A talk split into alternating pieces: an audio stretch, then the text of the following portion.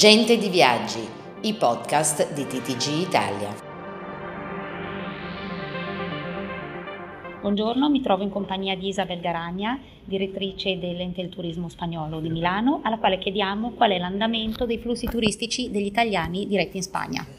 Ah, sì, no, siamo molto contenti perché infatti il turismo italiano verso la Spagna sta riprendendo con forza e è un mercato molto importante per noi, è il quarto emittore mm, turistico mm, verso, verso, la Spagna e abbiamo mm, alla fine del 2019 abbiamo 4 milioni e mezzo di turisti italiani.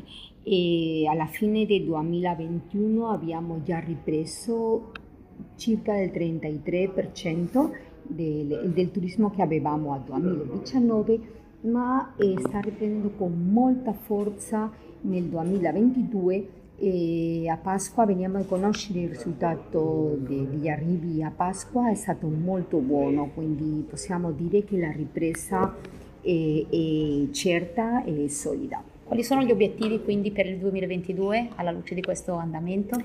E gli obiettivi per il 2022 e gli obiettivi del nostro piano marketing, il piano marketing strategico di, di La Spagna, che alla fine avere ripreso eh, tutti i turisti dei nostri principali, principali mercati eh, internazionali, cioè arrivare alle cifre che avevamo alla fine del 2019.